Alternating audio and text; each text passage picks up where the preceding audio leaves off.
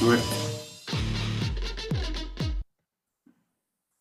Buongiorno a tutti, in questo eh, nuovo video FOSS Explorer 6 eh, abbiamo una nuova lista, la uh, lista di questa settimana contiene 5 repositori, tutte italiane. E con me c'è Mihi. Buongiorno a tutti, buon pranzo.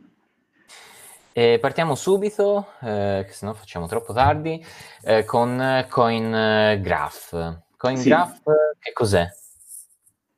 CoinGraph è una, un grafico in real time delle, eh, delle criptovalute che mostra l'andamento, appunto come se fosse l'andamento del, del mercato Forex, della moneta, uh-huh. delle varie criptovalute. Eh, dentro l'immagine possiamo vedere Bitcoin, Ethereum, che sono diciamo quelle più, eh, più forti al momento, con dei vari cambiamenti eh, in un arco di tempo, in, in, una fascia oraria e anche sul eh, piano settimanale. Purtroppo il creatore non ha messo a disposizione una demo eh, online, eh, però chiaramente ha messo a disposizione un Docker, eh, un Docker container che è possibile lanciare in locale per poi effettivamente vedere i, i grafici. Mm-hmm. Esatto. È scritto in, in, JavaScript, c'è anche un Patreon per sponsorizzare questo, questo progetto. Sì. Il creatore è Derogab, eh, Gabriele De Rosa, eh, stabilmente a Milano.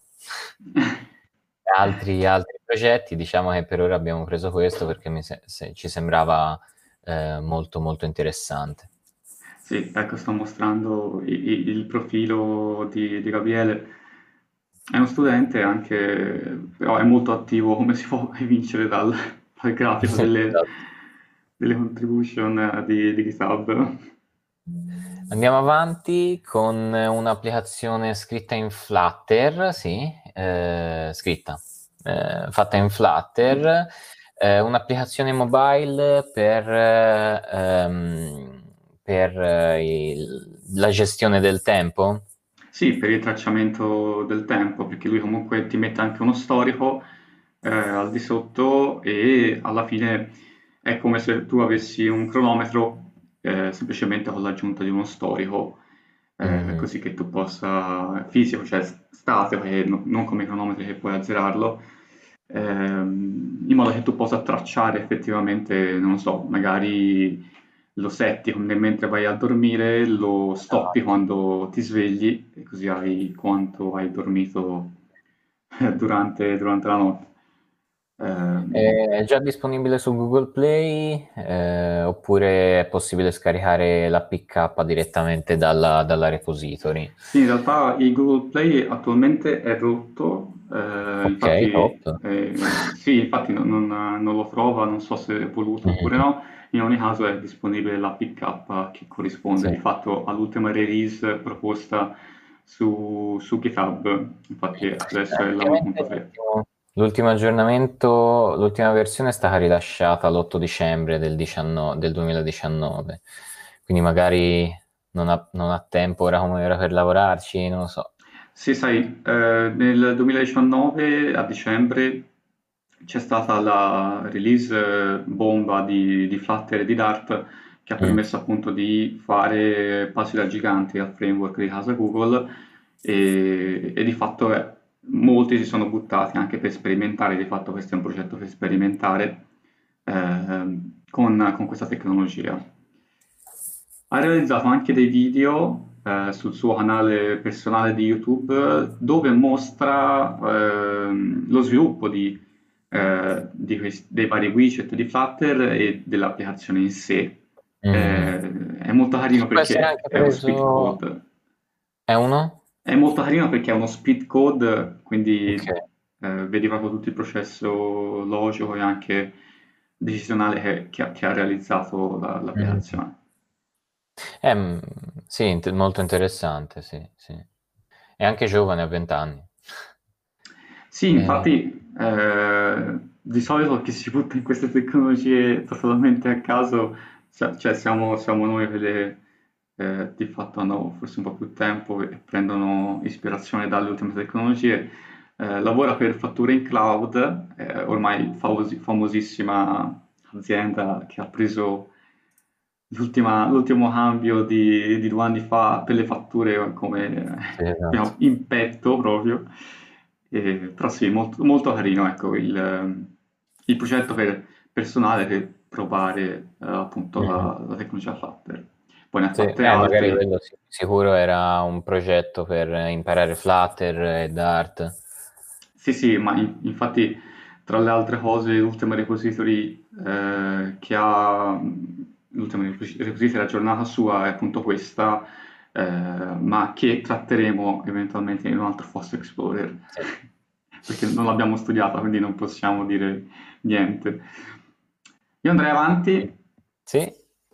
Su eh, una molto carina eh, in JavaScript, eh, ovvero la Texture.js, eh, è molto carina perché si basa sul framework eh, D3, eh, che è il framework credo per visualizzare i dati su dei canvas, sugli SVG, e di fatto questa, questa libreria, questo pacchetto NPM eh, permette di eh, usare delle texture, e le vedremo poi anche perché le ha, messe, ha, ha creato una demo, eh, sì. per la visualizzazione dei dati che ehm, vediamo spesso e volentieri su vari libri di, di statistica e, o comunque di data scientist, ma che effettivamente mancava eh, come, come, visualizz- come, tipo di visualizzazione all'interno del framework.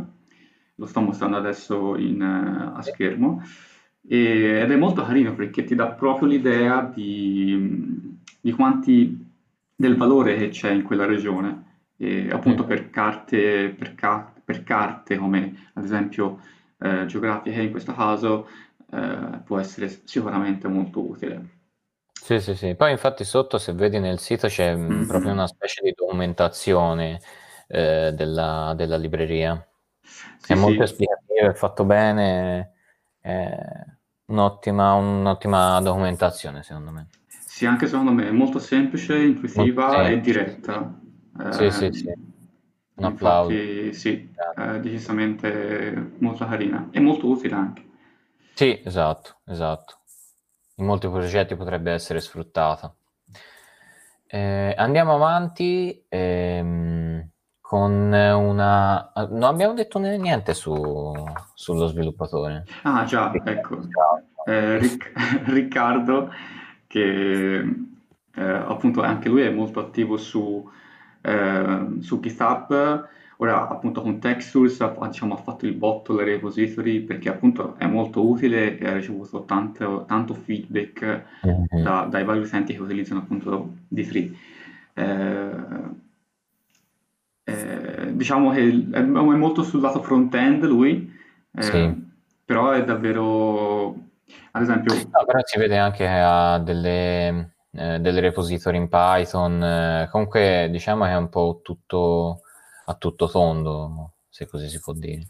Sì, sì, magari è solo più orientato verso la mm. parte front-end, ma forse perché sì. anche nel suo lavoro quotidiano ecco, deve, eh, esatto, esatto. deve, gestire que- mm. queste tematiche.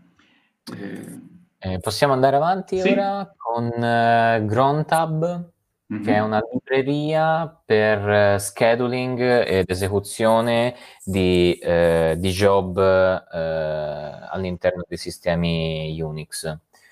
Um, non è semplice probabilmente da spiegare, è scritta in Go, prima di tutto. Mm-hmm. Eh, provvede una, un modo semplice per schedulare, eh, schedulare i propri comandi. Mm-hmm. Eh, io immagino tu, ecco, l'uso è molto semplice, si può vedere direttamente nel README. Abbiamo un esempio eh, in cui definisce alcuni, alcuni comandi e eh, quando deve, devono essere, eh, devono, devono, eseguire, mm-hmm. quando devono essere eseguiti.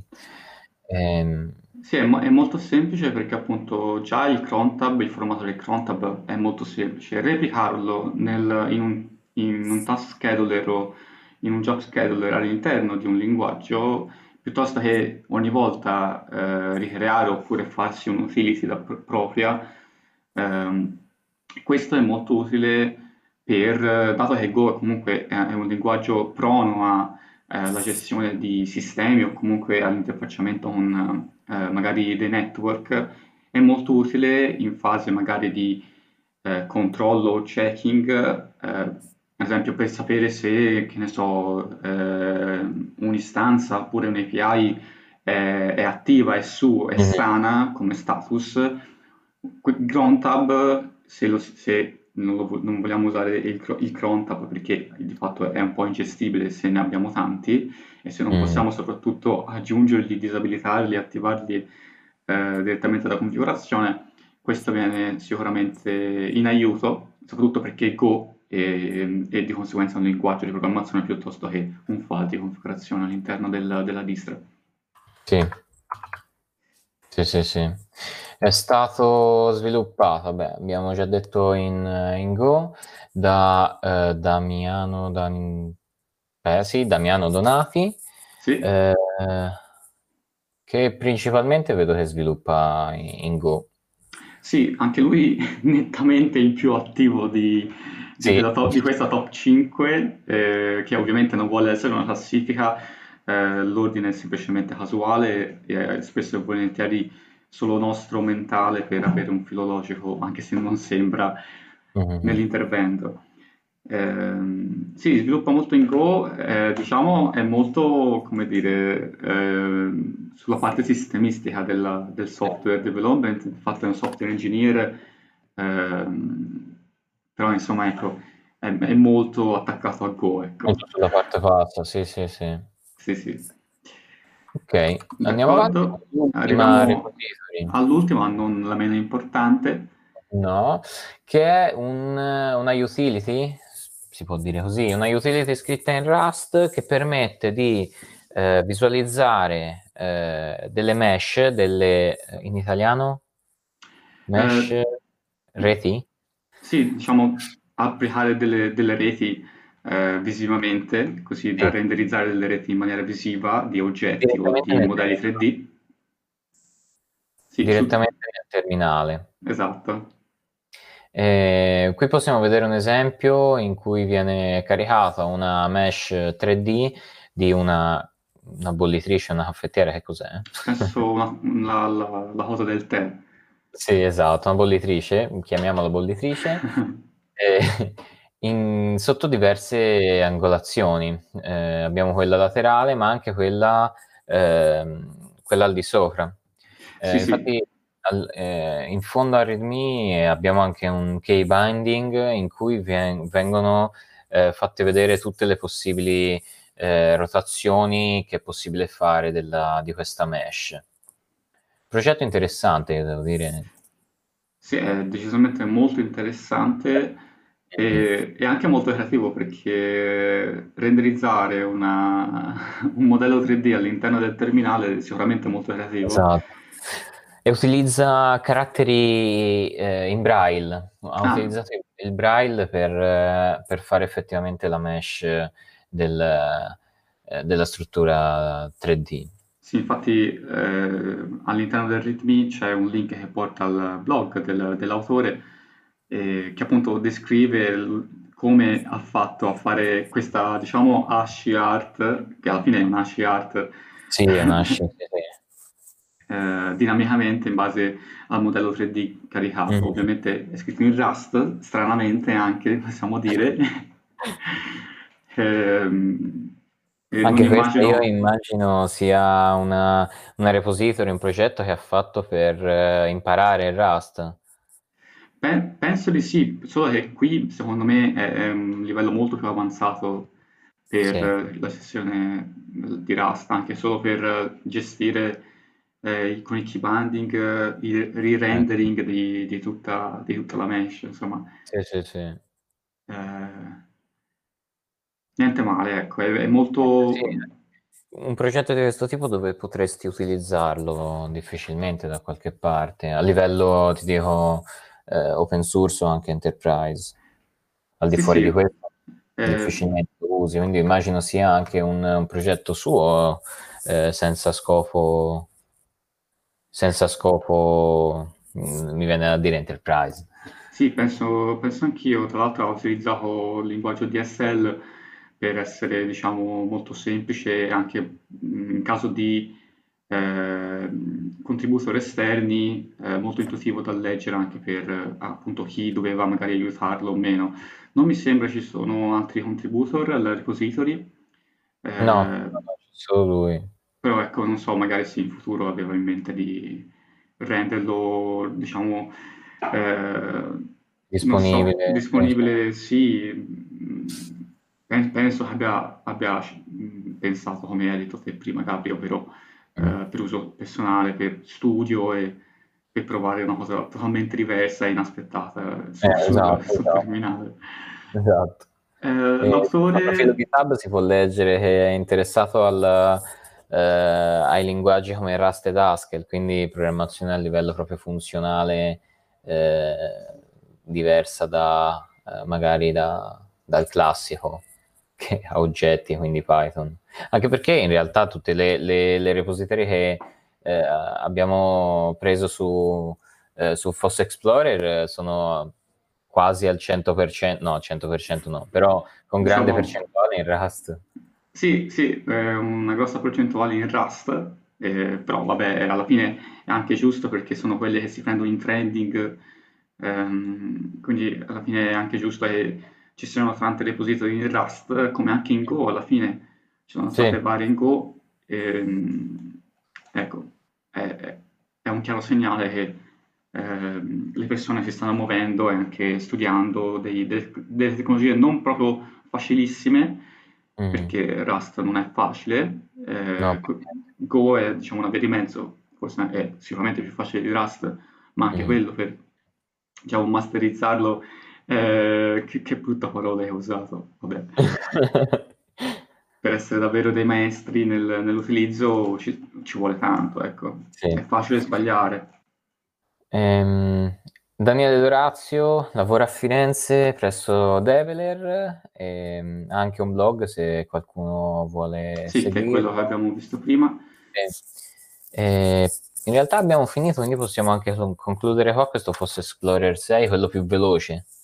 Sì, eh, forse è esattamente quello più veloce, eh, ma è giusto così perché miglioriamo di volta in volta. Ecco. e magari andiamo anche a mangiare prima. esatto, d'accordo.